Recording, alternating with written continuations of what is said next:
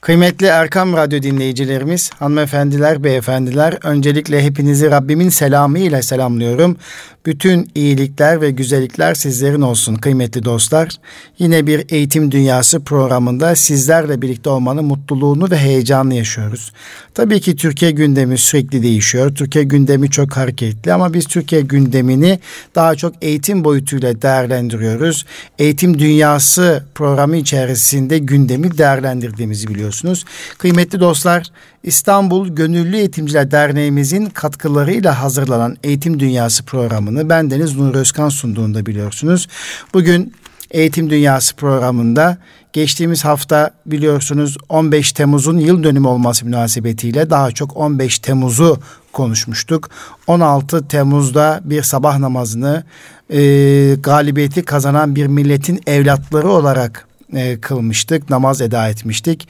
Hani e, bir siyasi partinin lideri diyor ya, gayrimeşru çocuklara karşı galibiyeti kazandığımız bir sabahtı o sabah.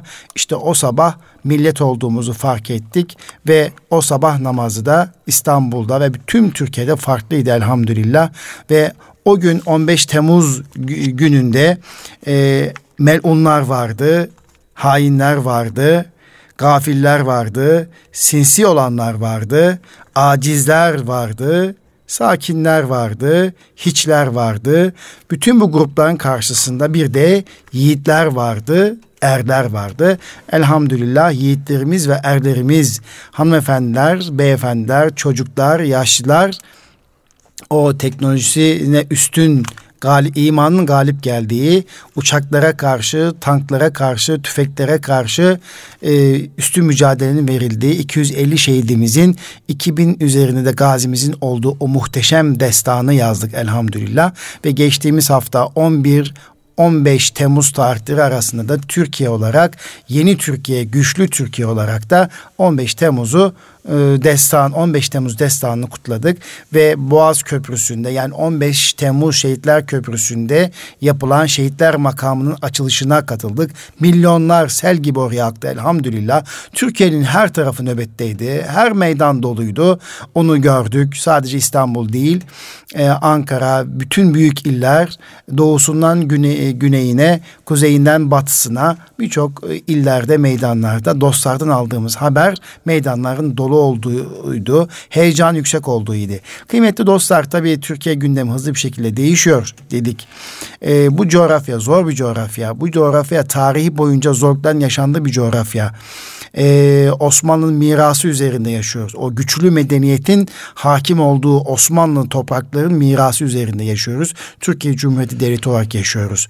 Ve bu cumhuriyetin kuruluşundan sonra bizim kıyama kalkmamıza asla razı olmayan devletler bizim kıyama kalkışımızdan rahatsızlar. Dolayısıyla bu 15 Temmuz ve benzeri olayları her zaman tezgahlayacaklardır, her zaman peydahlayacaklardır.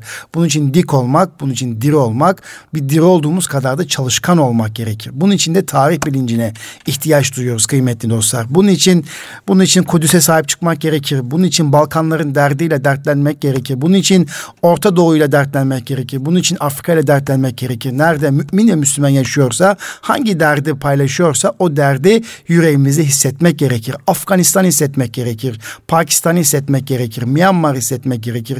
Malezya'yı, Endonezya'yı hissetmek gerekir. Yani tüm e, İslam dünyasındaki ve bütün dünyadaki barışın ve huzurun selameti müminin yüreğine bağlı kıymetli dostlar. İşte o yüreğimize zaman zaman sancılar düşüyor. Zaman zaman ızdıraplar düşüyor. Bunun için eğitim çok önemli. Eğitimde ayağa kalkmamız gerekiyor. Ve Nurettin Topçu'nun sözünü her zaman hatırlatıyoruz. Bir mektebi inşa eden bir milleti inşa eder. Mektebi olmayanın milleti olmaz diyor Nurettin Topçu. Geçtiğimiz haftada 15 Temmuz destanını anlatırken bu temayı şekillendirdik. Bunu çok söyledik. Dedik ki bir eğitim grubu, eğitilmiş grup okulları olan grup ve dünyada 3-4 tane tarikatın buna benzer özellikler sağladığını ve bunların merkezin siyah olduğunu söyledik ve Türkiye'de İslam dünyasına Gülen cemaati veya FETÖ grubu ve onun lideri okullar açarak, üniversiteler açarak, dershaneler açarak, kültür merkezleri açarak bir grubun nasıl e, böyle beyinlerin yıkandığını ve tek düze bir hayat tarzını olduğunu ve sonunda kendi devletlerine, kendi milletine, kendi Türkiye Büyük Millet Meclisi'ne silah sıkacak kadar kendi insana silah sıkacak kadar hainleştiğini biz o gün gözlerimizde gördük ve bütün millet olarak gördük ve şaşırdık. İşte dolayısıyla bir eğitim bir eğitim eğer milli, insani, ahlaki değerlere sahip değilse nereye doğru taşıdığını gördük. Aslında çok beğendiğimiz, takdir ettiğimiz eğitim kurumlarının arka planında farklı oyunların, tezgahların olduğunu fark etmenin üzüntüsünü yaşadık. Bugün Afrika'da benzer, Balkanlarda da benzer. Kıymetli dostlar, İstanbul Gönüllü Eğitimciler Derneği olarak da bizler zaman zaman sosyal kültürel faaliyetlerimizle Kudüs'e gidiyoruz. Mekke'ye gidiyoruz. Medine'ye gidiyoruz. Özbekistan'a ulaşıyoruz. Balkanlara gidiyoruz. Avrupa'ya gidiyoruz, İspanya'ya gidiyoruz ve Osmanlı'nın ayak bastığı, eser bıraktığı veya İslami eserlerin bulunduğu ülkelere gidiyoruz ki e, oralardan ders çıkartalım tarih tefekkürü etmek gerekir. Tarihi yeniden yaşatmak gerekir. Tarihi olaylardan ders çıkartmak gerekir. Dolayısıyla gezerek, görerek ve kendimize ders çıkartarak yeniden dirilişe vesile olmasını ümit ediyoruz. Nitekim geçtiğimiz haftalarda da Temmuz ayının ilk haftası içerisinde İstanbul Gönüllü Eğitimciler Derneği olarak Gönül Köprüsü etkinliği çerçevesinde yine Balkanlara gezimiz vardı. Balkanlara giden kardeşlerimiz oldu, eğitimcilerimiz oldu ve bu eğitimcilerimizden e, İGEDER'imizin yönetim kurulu üyesi e, kıymetli kardeşimiz, formatör eğitimcimiz Alparslan Kamanlı beyefendi de o gezide e, görevliydi. O gezinin sorumlusuydu. Dolayısıyla e, ben kendisinin o geziden çok etkilendiğini biliyorum. Dolayısıyla Kudüs'ün acısını o bitmeyen hüznümüzün acısını yüreğimizde taşırken hem onu konuşalım hem Kudüs'ü konuşalım. Kudüs'te 1967 yılından bu tarafa ilk defa geçtiğimiz hafta cuma namazı kılınamadı kıymetli dostlar. O cuma namazını eda edilemediği, ettirilemediği Kudüs'ü konuşurken de Balkanlara giden kardeşimizden Balkan izlenimlerini alalım. Balkanlar bizim için ne diyor, ne düşünüyor? Evladı Fatihan dediğimiz o Balkanların analım ve ki kendileri Balkanlardaki seyahat izlenimlerini paylaşırken de yeniden dirilmeye vesile olsun diyoruz. Kıymetli dostlar, eğitimci arkadaşlar, hanımefendiler, beyefendiler, tarihimizi, tarihimizdeki olayları biz gençlerimize unutturmamamız gerekir. Zafer olaylarımızı unutturmamamız gerekir. Yenildiğimiz hadiselerden de ders çıkartmamız gerekir. 15 Temmuz destanı unutmayacağımız gibi Balkanları da, Kudüs'ü de, Pakistan'ı da, Afganistan'ı da, Sanay'ı da, Yemen'i de unutmamak gerekir kıymetli dostlar. Cezayir'i, Tunus'u, Mısır'ı unutmamak gerekir. Oralar bizim medeniyet götürdüğümüz, insanlık götürdüğümüz ve tarihi olarak da gönüldaşlık taşıdığımız ülkelerdir kıymetli dostlar. Her ne kadar bazı ülkeler başta Avrupa ülkeleri batı medeniyeti diye adlandırdığımız ülkeler olmak üzere Amerika'nın siyaseti bizi o coğrafyadan uzak tutuyor ise de o coğrafyalar bizim kardeşim, bizim, bize aittir. Müslümanlara aittir. Bilin ki, duyun ki o coğrafyalarda bizler bir olduk, iri olduk, diri olduk, hakim olduk İnanın dünyaya barış gelecektir. Daha önceki dönemlerde barış geldiği gibi. Hiç kimse kusura bakmasın. Ne Amerika ne Batı medeniyeti girmiş olduğu İslam topraklarında, İslam ülkelerinde barışı getirmemiştir, getirememiştir kıymetli dostlar. İşte biz de bugün bu konuları görüşmek üzere, paylaşmak üzere, dertleşmek üzere kıymetli kardeşimizi radyomuza, Erkam radyomuza davet ettik. Kendisi de çok önemli bir e, beklentisi vardı dışarıda. Çok hani müjdeli bir haberi inşallah birazdan belki duyuyor olacağız. Lakin ona rağmen kendisi Erkam Radyo'ya zaman ayırdı. Kendisine teşekkür ediyoruz. Efendim hoş geldiniz, sefa getirdiniz diyoruz. Allah razı olsun hocam. Hoş bulduk. Teşekkür ederim. Nasılsınız? bulduk. Allah razı olsun. Bu arada Çok şükür. Çok şükür. Ben evet. de öyle. Ben Sosyal öyle. medyada gördük ama uzun süredir de yakinen birbirimizi görüyoruz. Elhamdülillah. Allah razı olsun hocam. Efendim İstanbul Gönüllü Eğitimciler Derneği olarak biliyorsunuz sosyal etkinliklerimizi yapıyoruz. Önce tabii derdimiz, hüznümüz olan Kudüs'ü konuşalım. Sonra da Balkanları konuşalım izninizle. Dün de biliyorsunuz Türkiye'nin her tarafında cuma namazı sonrası Kudüs mitingleri yapıldı. Kudüs toplantıları yapıldı. Biz de İstanbul Gönüllü Eğitimci Derneği olarak Beyazıt Meydanı'nda olduk ve Beyazıt Meydanı'nda e, o heyecanı yaşadık. O hüznü paylaştık. E, tabii e, yıllardır bizim acımız, yaramız. Efendim siz ne buyurursunuz? Ne dersiniz? Buyurun. Estağfurullah hocam. Yani burada karınca misali en azından o yolda olmak, evet. o yolda ölmek, en azından tarafımızı belli etmek adına E, Kudüs e, gerçekten e, tüm Müslümanların derdi evet. olmalı. E, bununla dertlenmeliyiz. Bestami Yazgan hocamın bir şiiri var. Buyurun. E, her ne kadar şiir okuma noktasında bir iddiamız olmasa da e, dinleyenlerimizin e, duyması açısından ilk kıbleye ilk yöneliş sevdamızdır Kudüs bizim. Yedi semaya yükseliş sevdamızdır Kudüs bizim. Şeklinde başlayan güzel bir şiir var. Yakın zamanda dün galiba paylaştı. Evet.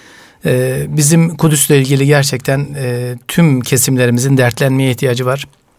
Bu konuda uğraşmaya, çaba göstermeye, herkes elinden geldiği kadar bu yolda e, yapabileceğinin en iyisini yapmaya yapmak zorunda değil. Müslüman olarak yapmak zorundayız.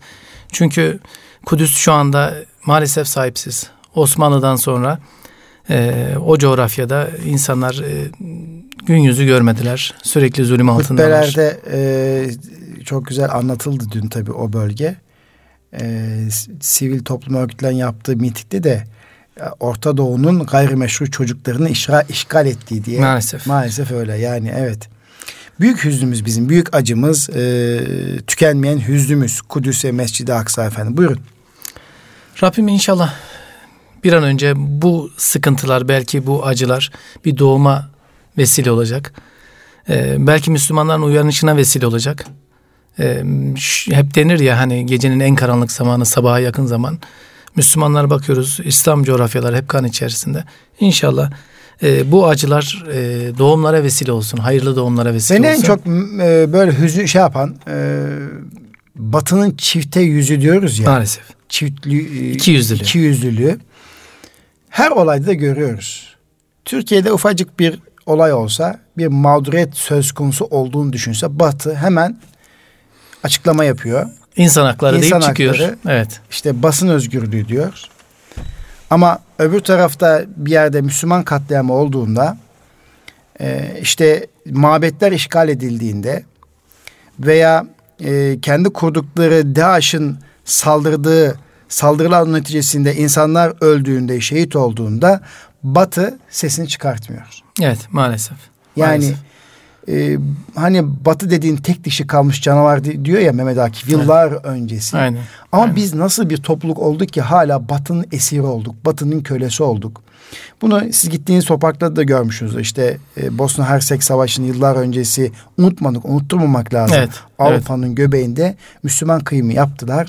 Ama Batı ve Birleşmiş Milletler sesini çıkartmadı değil mi efendim? Evet maalesef. Daha yakın zamanda Hollanda yakın. askerleriyle ilgili evet. Hollanda böyle günah çıkarma babından yine tam manasıyla hani üzerine sorumluluk almadan evet. e, askerlerinin bir gece Fransız komutanın emriyle Aynen. Srebrenica'yı boşaltmaları, boşaltmaları ve oradaki, oradaki masum, masum halkın insanları değil mi? E, silahlarını talep ediyor insanlar Sırplar saldırdığı için. Yok diyorlar silahlar verilmeyecek ve resmen e, Sırpların eline elleri kolları bağlı bir şekilde bir kampın içinde teslim ediliyorlar. Üzücü, o dönemde de oradaydınız tabii, değil mi? Tabii oradaydık. Evet. Ee, üzücü olan şu. Srebrenica savaş boyunca 92'de başlamış 95'te bitmiş. Ee, bu savaş boyunca Srebrenica çok güzel bir şekilde direnmiş. Hatta e, orada bir kahraman olmuş Nasrovic isimli bir komutan. Çok güzel şekilde direniyor ve artık burası Birleşmiş Milletler'e teslim edilsin.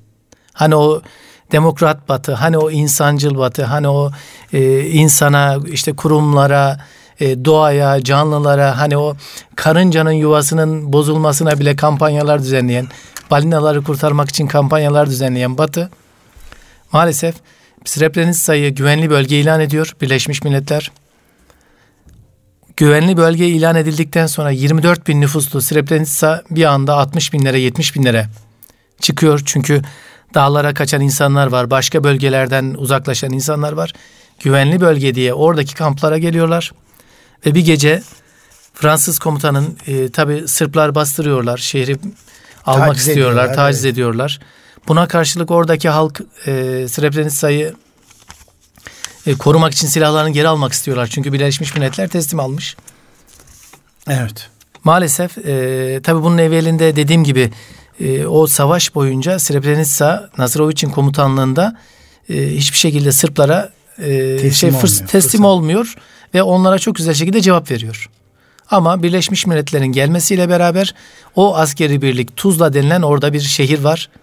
Ee, yürüyerek üç gün mesafe gibi tarif ettiler bize. Tuzla gibi bir e, o kadar uzaklıktaki mesafedeki şehre askerler gönderiliyor. Yani Srebrenica savunmasız hale bırakılıyor. Güya Birleşmiş Millet, Milletler'e teslim ediliyor. Fakat e, Hollandalı askerler Birleşmiş Milletler Barış Gücü Komutanı Fransız generalinin emriyle şehri terk ediyorlar bir gecede.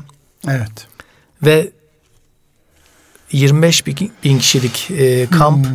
Sırpların eline bomboş bir şekilde ediliyor. teslim edilmiş oluyor. 8 Üzücü bir şey. De insan ve katlediliyor değil mi? 8 bin küsür insan orada katlediliyor. Oradan Ratko Miladic miydi? O evet, evet hocam. Maalesef, şerefsiz. maalesef. Evet. Ee, insanlar oradan kaçabilenler ölüm yürüyüşü dedikleri e, marshmallow yürüyüşü diye şu an her yıl Srebrenica'nın yıl dönümünde hmm. Tuzla'dan Srebrenica'ya bir yürüyüş yapılırmış. Hmm. Oradan Srebrenica'dan kurtulan insanlar e, günlerce aç susuz ve yolda birçoğu yine öldürülüyor keskin nişancılar tarafından. E, Tuzla şehrine ulaşanlar artık haberi veriyorlar. Srebrenica bu durumda. Hmm. Nazirovic işte Srebrenica'nın kahraman komutanı. E, komutanları diyor ki biz büyük bir birlik gönderemeyiz. Gönderirsek haberleri olur. Ne yapacağız? Sen işte 30 kişilik 50 kişilik bir birlik alacaksın. Ve sessiz sedasız gideceksin. Ve Nasirovic kendi birliğiyle gidiyor. Bu işin intikamını alıyor. Alıyor ama kendi ailesi de dahil birçok insan öldürülmüş. Ve kimlikleri belli olmasın diye o kadar üzücü ki parçalanıyorlar. Kimileri yakılıyor, kimileri orada. Avrupa'nın e, göbeğinde. Tabii tabii. Srebrenica e, o zaman sanayi şehriymiş hocam. Evet. Fabrikalar Sesi var. çıkmadı maalesef. Fabrikalar var. Cesetler fabrikalarda, asit kazanlarında et yığınlarına dönüştürülüyor. Ve toplu mezar dediğimiz büyük çukurlara atılıyor.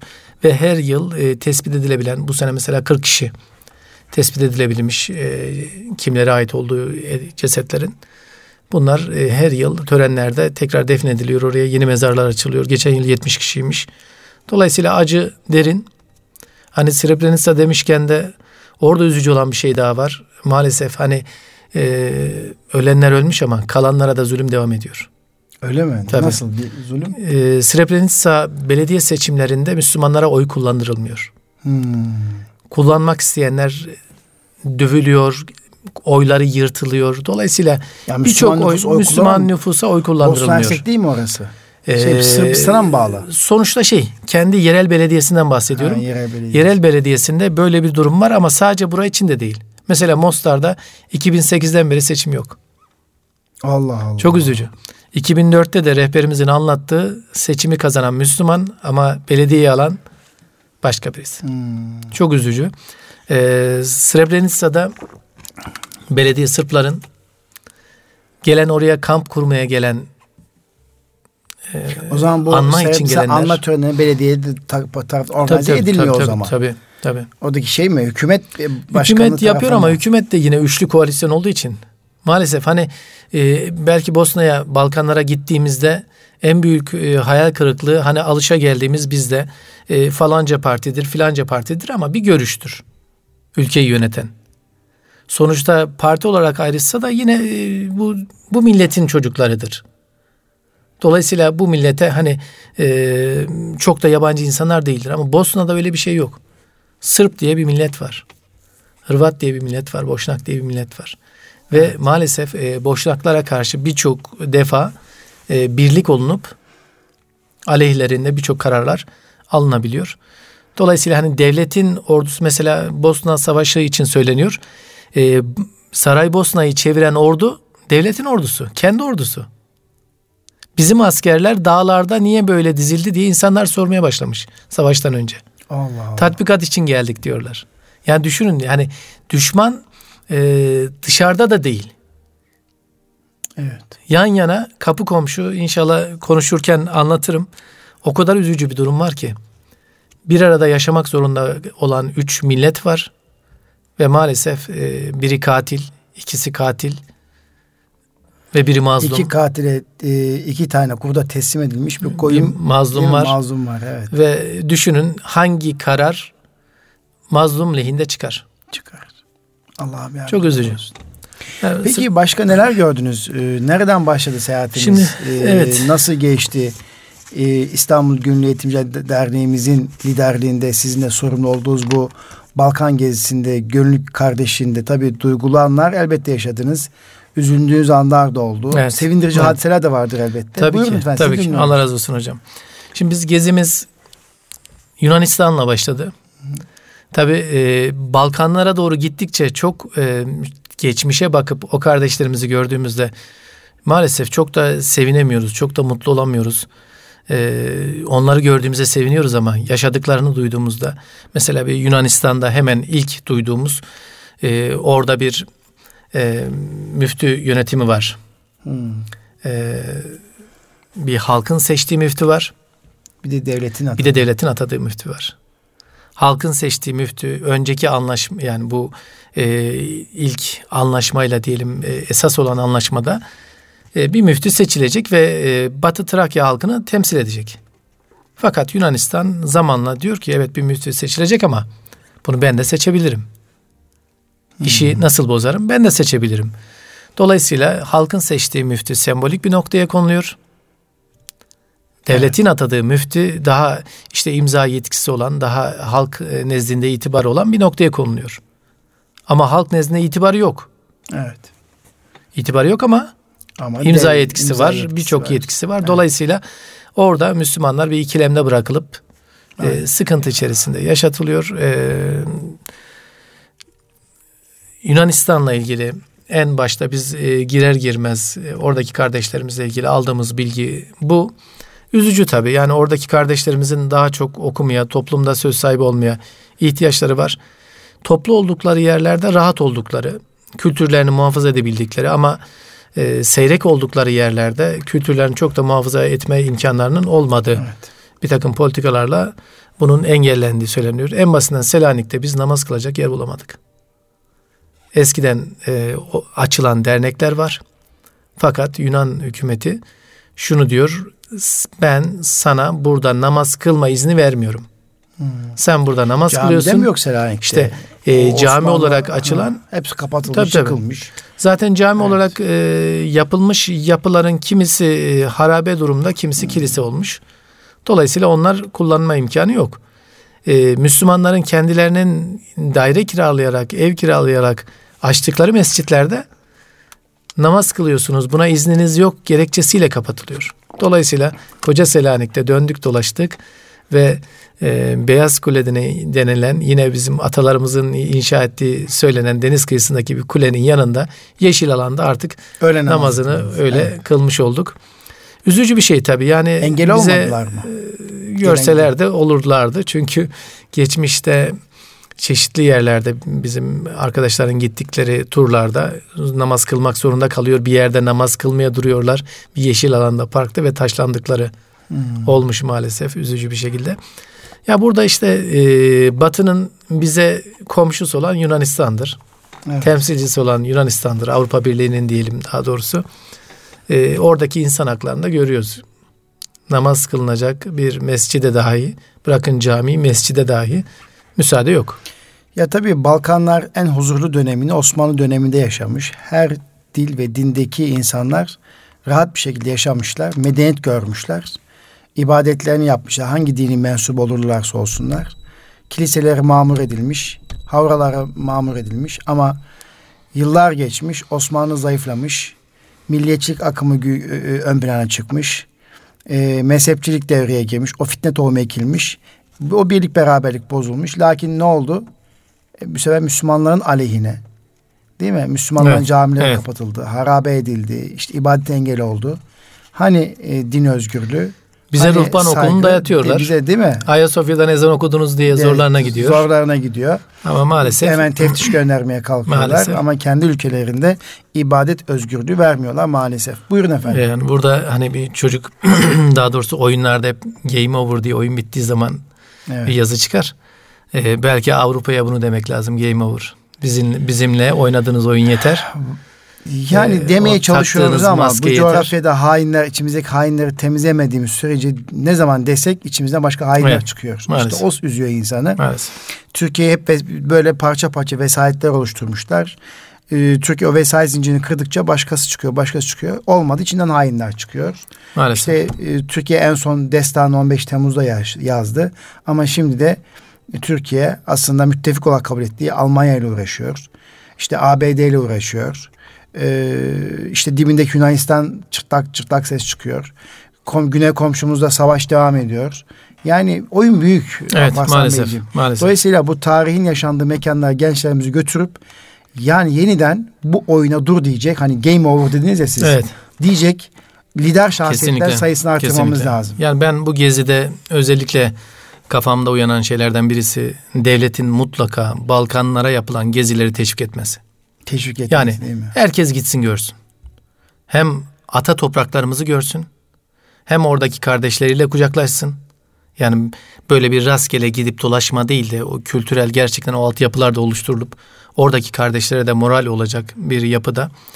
Bu tür teşviklere ihtiyacımız var. Hem bizim uyanışımız açısından hem de gençliğin hem, o toprakta tabii, fark etmesi. Hem de oradaki insanların bir güven hissetmesi bakımından. Evet, evet. Biz Bosna'da, Saraybosna'da gezerken e, biri geldi Türkiye'den mi geldiniz deyip sarıldık. Kimmiş askermiş orada yeni gelmişler. Yani insanlar e, bir türkü görmeyi, kendisi Türkse de görmeyi ya da Boşnaksa da görmeyi çok istiyor, seviyor, mutlu oluyorlar. Buradan çağrıyı yenileyelim. Bence e, hükümetimiz, devletimiz, e, Balkan, sivil toplumumuz, sivil toplum kuruluşlarımız Balkan ziyaretleriyle Kudüs ziyaretlerini evet. teşvik edici olmalılar. Evet. Yani gündemimizde Kudüs'te olduğu için. Kesinlikle. E, kesinlikle bir, bir iki ay önce Kudüs Vakfı'nın e, sempozyumu vardı. E, Sivil Toplum Kuruluşu'nun başkanı olarak İGEDER'in başkanı ben de katılmıştım. Sayın Cumhurbaşkanımızın katıldığı toplumda Türkiye'den geçen sene Kudüs'e ziyaret eden insan sayısı 20 bin. Evet. Amerika Birleşik Devletleri'nden Kudüs'e giden insan sayısı 500 bin üstad. Eyvah eyvah. Dedi ki Sayın Cumhurbaşkanımız arkadaşlar Kudüs'e 20 bin ziyaret yeterli değil. Evet bize engel oluyorlar. Zorluklar çıkartıyorlar. Ama biz Kudüs'e daha fazla gitmeliyiz. İşte Balkanlardan şey için aynen, geçerli. Aynen. Balkanlara da ziyaretlerimizi artırmamız aynen. lazım. Seferlerimizi artırmamız lazım. Buradan hükümetimize bir çağrı. Gerek Kudüs, gerek Mekke Medine, gerekse Balkan ziyaretlerine sivil toplum kuruluştan yapacağı ziyaretleri proje kapsamında desteklesinler kesinlikle, ki gençleri kesinlikle. daha fazla götürelim. Kesinlikle hocam. Yani kesinlikle. gerçekten önemli. Hani e, bugün cuma dün cuma hutbelerinde de okundu ya Kudüs'teki kılınan namazla alakalı. Orası mahşer ve menşer yani yeniden diriliş yeridir. Oraya gidin ve içinde namaz kılın diyor Resulullah evet. sallallahu aleyhi ve sellem. Çünkü orada kılınan bir namaz başka yerdeki bin namaza bedeldir. Yani işte evet. öyle bir yer evet. Kudüs. İşte buraya teşvik. Aynen. Balkanlara Aynen teşvik. Balkanlarda gönüldaşlarımız cesaretlendirmek açısından Kesinlikle. bir milli mesele üstad Aynen ya. Hocam. Yani Aynen bunu hocam. Erkam Radyo'dan bizi duyan devlet yetkilileri varsa bizi duyan hanımefendiler, beyefendiler bu noktada çağrı yapıyoruz. Bu çağrı Alparslan Kamanlı Bey beyefendi hatırlattı. Bu çağrıda sivil toplum kuruluşlarımız ve devlet yetkililerimiz Balkanlara gençlerimizin ziyareti için Kudüs'e gençlerimizin ziyareti için teşvik edici olmalılar, destekleyici olmalılar diyor. İnşallah hocam. Evet. Buyurun yani orada şöyle bir şey de söylendi. Türklerin gelişinin artmasıyla beraber, ziyaretçi sayısının artmasıyla beraber Türklere ait yapıları da ayakta tutma ihtiyacı doğuyor diyor. Hmm.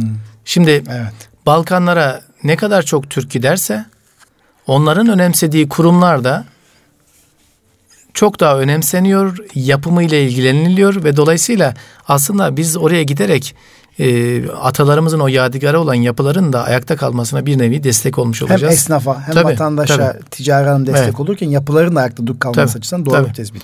Buyurun efendim. Ee, şimdi biz gezimizde Yunanistan'dan Makedonya'ya geçtik. Makedonya Ohrid şehrine. Ohrid şehrine evet. Ohrid şehri diyorlar ki cennetten düşen bir damla diyorlar. Allah Allah. Ee, gerçekten güzel bir şehir. Ee, Kiril alfabesinin yazıldığı işte ağaç hmm. yontularak kağıt yapılan atölyelerin olduğu gölünün kalesinin olduğu işte Avrupa'nın en büyük krater gölüymüş orası. En derin e, incisiyle meşhur hmm. bir yer. Ohrid çok güzeldi. Ben gerçekten bizim Karadeniz nasılsa hmm. e, Makedonya o anlamda çok güzel. Tam bir Karadeniz. E, ve yine Balkan gezimizde en çok dikkatimi çeken Tika. E, devletimiz sağ olsun TİKA eliyle Balkanlarda, Makedonya'da olsun, Bosna'da olsun, Mostar'da olsun, diğer şehirlerde olsun ya da ülkelerde olsun, Üsküp'te olsun çok ciddi yatırımlar yapmış. Orada e, Ata Yadigarı birçok yapıyı ayağa kaldırmış. Sadece onunla da yetimlenmiş. Oradaki bir üniversiteye destek vermiş. Bir birimini onarmış. Hmm. Emniyet Müdürlüğü'nün kriminal daire başkanlığını onarmış. Hmm. Yani e, kimseyi de ürkütmeden sadece gelip hani İslam eserlerini yapıyor gidiyor işte e, böyle bir tehlike e, gibi değil tam tersi hepsini kucaklayan. Mesela Bosna Hersek'te otobanı Türkiye'nin yaptığı ve hibe ettiği hmm. söylendiğinde gurur duydum. Ay, süper ee, Bosna Hersek meydanına bakıyorsun bir anıt dikilmiş bir e, mezar taşı gibi bir çok yüksek olmayan e, bir yapı dikilmiş ve üzerinde TİKA Türkiye işte İşbirliği Teşkilatı falan e, şeklinde değişik isimlendirmelerle kimi zaman Yunus Emre Enstitüsü olarak kimi zaman başka bir isimle bakıyorsun Türkiye orada çok ciddi Mostar'da yine aynı şekilde yatırımlar yapıyor. Ee, orada var olmamız gerekiyor. Türkiye gerçekten TİKA eliyle sadece orada değil tabii Afrika'da da birçok ülkede evet. de Türkiye TİKA eliyle uğraşıyor. Ee, bunu Balkanlarda görmek çok daha büyük gurur verici bir şey. Çünkü kimi zaman o ülkelerde e, o yapıyı koruyacak bir zihniyet yok.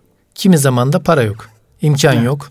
Ya da o bakış yok. Türkiye bile yeni evet. kazandı o bakışı. Evet. Ya daha düne kadar restorasyon diye alçı çekilip kapatılan camilerimiz var maalesef. Hmm. E, o restorasyon işi apayrı bir şey. Ya bu noktada e, Makedonya'da Ohrid şehrinde Tika'nın yaptırdığı Zeynel Abidin Paşa tekkesi vardı. E, orada namazımızı kıldık. E, çok güzel bahçe düzenlemesi falan yapılmış. Yine baktık başka bir hamam var. Oraya yapılıyor. Oradan Üsküp'e geçtik. Yani Üsküp'te yine Müslümanlar üzerinde oynanan oyunun üzücü tarafı. Ee, Üsküp'ün bir eski tarihi Üsküp tarafı var. Müslümanların yaşadığı. Bir de yeni geliştirilen, meydanları yapılan, çarşılar yapılan, büyük alışveriş merkezleri yapılan, birçok heykellerin dikildiği, ilgili ilgisiz birçok adamın heykeli dikilmiş oraya. Ee, tamamen şöyle baktığınız zaman işte en yüksek tepesine 70 küsür metrelik haçın dikildiği, hmm. oraya teleferik hattının kurulduğu, kurulmaya çalışıldığı, Kale içerisinde cami varmış eskiden. Restorasyonda cami değil olmayan bir kiliseyi bir gecede diktiklerini gördüğümüzde insan üzülüyor tabi.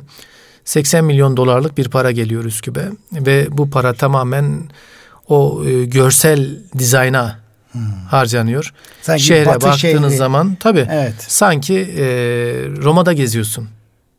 Devasa yapılar, koca bir meydan, işte köprüler, köprü üzerinde birçok heykeller. Feysi'de bunu paylaşmıştınız tabii, tabii. siz evet. Paylaşmıştım. Dolayısıyla e, Üsküp'te mesela 13 kemerli bir taş köprü var. Atayadigarımız. Oradaki şey duruyor. E, köprü üzerindeki e, ne taşı diyorlar? E, köprünün Kemer mi? Kö, tam orta noktasında şu an ismini getiremedim bir e, köprünün isminin bilgisinin olduğu bir taş var. Hmm. E, kimliği diyelim. Evet. Mesela Mostar'da bunu koymamışlar. Hmm. UNESCO orayı yaptırırken burada farklı milletler var bunu koymayız diyerek aslında aslında varken hmm. ama restorasyonda konmuyor.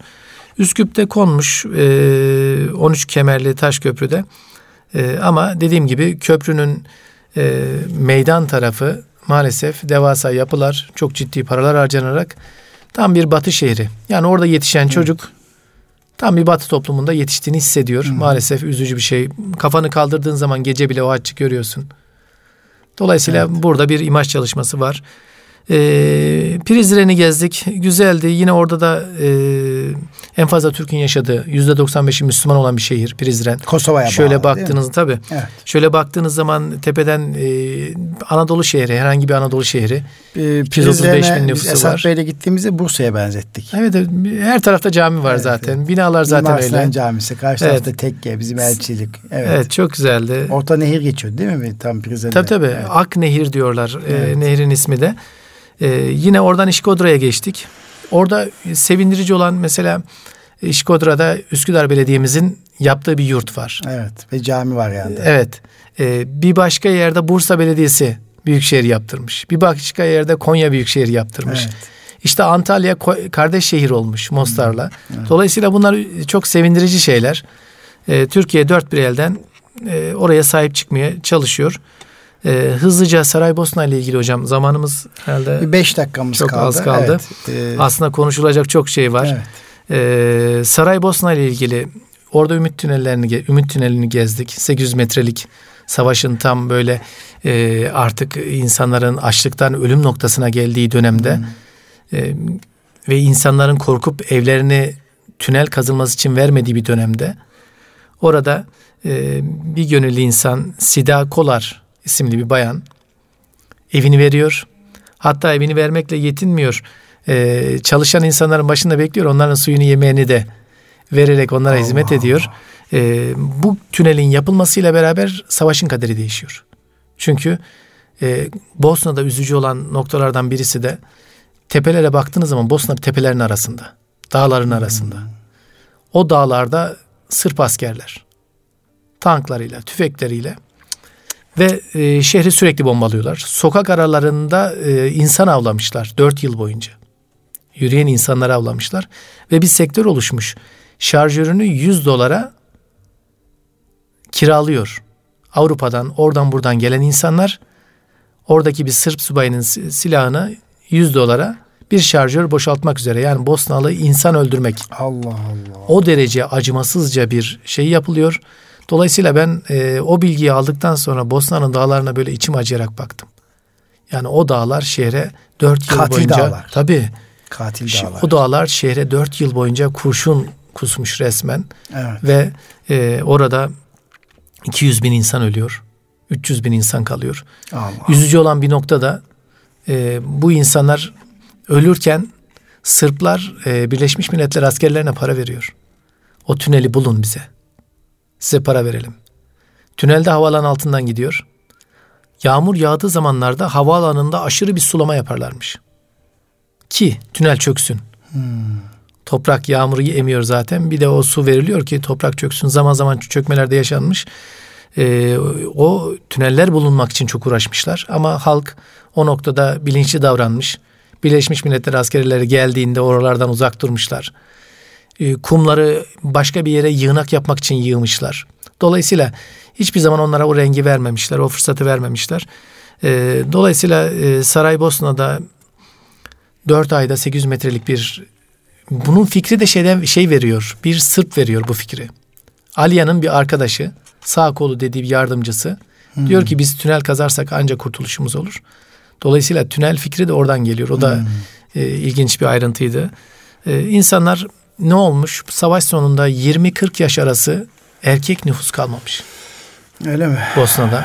Evet. Bu çok ciddi bir sıkıntı. Ben e, Kurtuluş Savaşı zamanına ait kaynakları okuduğumda da o zaman da tabii, kadın nüfusu oldukça fazlaydı. Tabii. Yani ne vardı? Birinci Dünya Savaşı olmuş. İşte Çanakkale olmuş, Balkanlar olmuş. İşte Arap Yarımadası'nda birçok savaşlar olmuş evveliyatında. Ee, en son Kurtuluş Savaşı olmuş ve savaş bittiğinde İnsanlar etraflarında ne bir baba, ne bir amca, ne bir dayı. Yani, Tam yani hatta yetim devlet tabii, olmuşuz. 15 yaşından hani o H15'li 15'li tokat evet. yolları taşlı e, türküsünde de söyleniyor ya. Yani 15 yaşından büyük çocuklar bile kalmamış. Doğru. Dolayısıyla şimdi düşünün böyle bir toplum Bosna'nın yaşadığı hem e, 4 yıl bir katliamdan çıkmışsın hem Sırpıyla Hırvatıyla yan yana yaşıyorsun hem de e, 20-40 yaş arası tam iş yapacak, yol gösterecek, yön çizecek erkek nüfusun yok. Yetişen evet. çocuk nasıl yetişti? Anneler çocuklarına nasıl sahip oldu? Toplumuna nasıl sahip oldu? Değerlerine nasıl sahip oldu? Bu noktada çok işler acısı bir şey. Hiçbir eğitim kurumuna gidebildiniz mi? Eğitimle alakalı bir şey duyabildiniz ee, mi? Maalesef hocam. Maalesef gidemedik. Ee, işte dedim ya yani sadece gezmek değil. Belki işte Gidip işin o ayağını lazım, da evet. işin o ayağını da almak lazım. Zamanımız az kaldı herhalde. Ahmici Köyü ile ilgili kısaca bir şey söyleyeyim. Ahmici Köyü yine Bosna'ya yakın bir yerde bir köy. Bir gece Hırvatlar tarafından aslında savaşa katılmamışlar. Yani Boşnaklara karşı savaşmıyorlar. Evet. Ama bir hainlikleri Sırplarla anlaşıp hainlikleri tutuyor ve Ahmici köyüne gelerek insanların evlerinin önüne kazık çakarak kapılarından dışarı çıkmasınlar. Evlerin hepsi ateşe veriliyor. Allah. Yüzden altı tane insan şehit ediliyor. Allah. Ee, gittiğimizde orayı ziyaret ettik. İnsanlar e, tabii Türkiye'den geldiğimizi duyunca çok gururla bize hemen bir şeyler ikram etmeye çalışarak çok e, seviniyorlar. Üzücü yani orada ayrıca şehirlerde Müslüman nüfus dışlanıyor, e, terk etmesi sağlanmaya çalışılıyor. Onları duyduk. Mesela Foça, Banjaluka, Trebinje şehirleri eskiden Müslüman şehirlerken şimdi Müslüman nüfus ya yok ya da çok yüzde üç, yüzde beş gibi çok düşük oranlara düşmüş evet. durumda.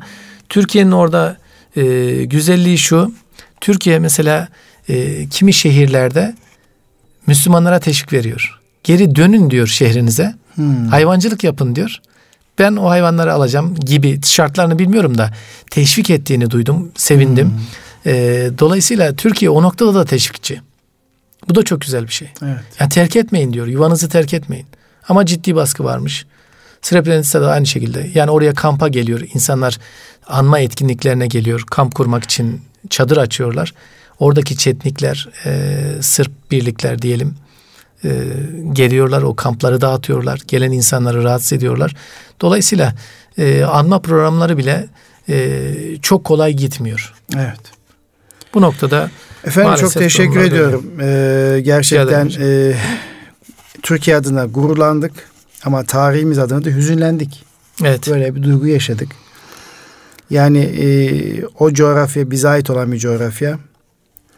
Ali İzzet Begoviç tabi e, çok zor anlar yaşadı evet, değil mi? Evet. Bilge Kral boşa denmedi. Aynen hocam. E, keşke Ali İzzet Begoviç gibi lider şahsiyetle devam edebilseydi. Keşke. Bosna Hersek oralar daha farklı olurdu. Savaşı kazanırsınız da ama arkadan o lider devam tabii, etmediği tabii, zaman tabii. o lider insanlar bir topluma gelmediği zaman işte o zaferi devam ettiremiyorsunuz. Maalesef. Türkiye Cumhuriyeti de bir liderle birlikte şu anda bir zaferi yaşadı. Allah liderimize, liderlerimize e, feraset ehli, ehli Müslüman liderlerimize Rabbim sağlık, saat, afiyet versin. Amin. Çok önemli. Amin. Amin. Çok önemli. Ali İzzet Begoviç e, tabi Bosna Hersek'in unutulmaz lideridir. Diyor ki ölmeye hazır olan insanlar ölmeye hazır olmayan insanlara göre e, daha üstündürler. Onlar her zaman galip gelirler diyor. Ve e, savaşta büyük zulme uğradınız. Zalimleri affedip affetmemekte serbestsiniz. Ne yaparsanız yapın ama soykırımı unutmayın. Çünkü unutulan soykırım tekrarlar Tekrarlanır. diyor. İşte Bosna Hersek'teki o soykırımı unutmamak lazım, unutturmamak lazım. Evet. Aslında soykırımı bugün Batı medeniyeti yapıyor yapmaya devam ediyor. Maalesef. Aha işte Kudüs'te İsrail soykırım yapmaya devam ediyor. Evet. Ermeniler Karabağ'da soykırım yapmaya devam ediyor. Ama biz ne zaman ne zaman güçlü devlet olduk? Biz bunları dillendireceğiz. Evet. İşte dolayısıyla Srebrenica'daki şehitlerimizi Rabbim rahmet eylesin. Ha. Şefaatten nail eylesin. Ha. Ee, o Sırp hainleri de komutandan da ellerini kurutsun diyoruz. Ee, Batı'nın bu çift yüzünde görmek lazım. Çifte standartını görmek lazım. Kesinlikle. Amerika'nın çifte standartını görmek lazım. Anlamak lazım. Heyhat gençlerimizi haberdar etmek lazım. Gençliğimizin bundan haberi yok. Dolayısıyla senin şu yaptığın çağrı çok önemli. İstanbul Gönüllü Eğitimci Derneği olarak da bu çağrıyı önemsiyoruz.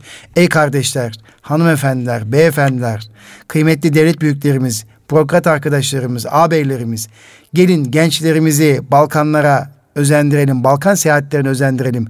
Kudüs'e ziyarete özendirelim. Mekke'ye, Medine'ye ziyaretle özendirelim.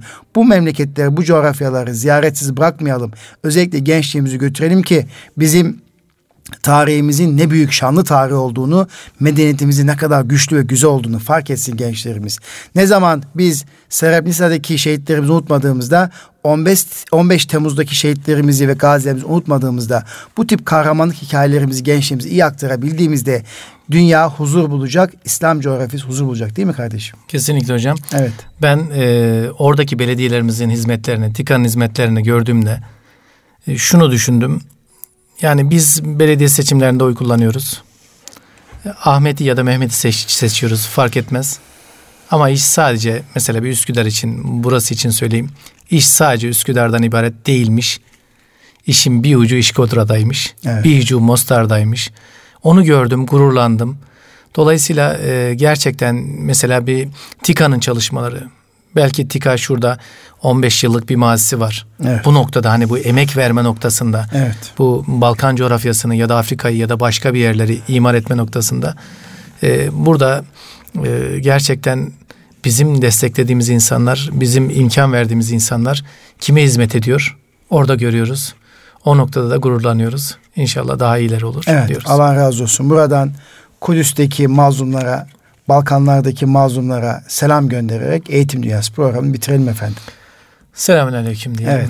Kıymetli Allah- dostlar, hanımefendiler, beyefendiler bugün Eğitim Dünyası programında Kudüs'ü konuştuk. Ee, İstanbul Gönüllü Eğitimciler Derneğimiz tarafından yapılan Balkan Gönül Köprüsü seyahatini konuştuk. Kıymetli kardeşimiz İGEDER'imizin yönetim kurulu üyesi Alparslan Kamanlı beyefendiden o coğrafyadaki e, insanlarımızı ve oradaki tarihimizi, oradaki güzelliklerimizi paylaşırken de acılarımızı, ızdıraplarımızı paylaştık. Aslında sizlerle dertleştik sevgili kardeşler. Erkam Radyo dinleyicilerimiz bu derdimizi unutmayalım ki nice dertli insanlarımızla yüreklerimizde bu derdimizi büyütelim ki daha sonraki gelecek neslimiz huzurla yaşasın, barışla yaşasın, mutlulukla yaşasın diyoruz. Efendim bir sonraki Eğitim Dünyası programında buluşmak dileğiyle kalın sağlıcakla Rabbime emanet olunuz.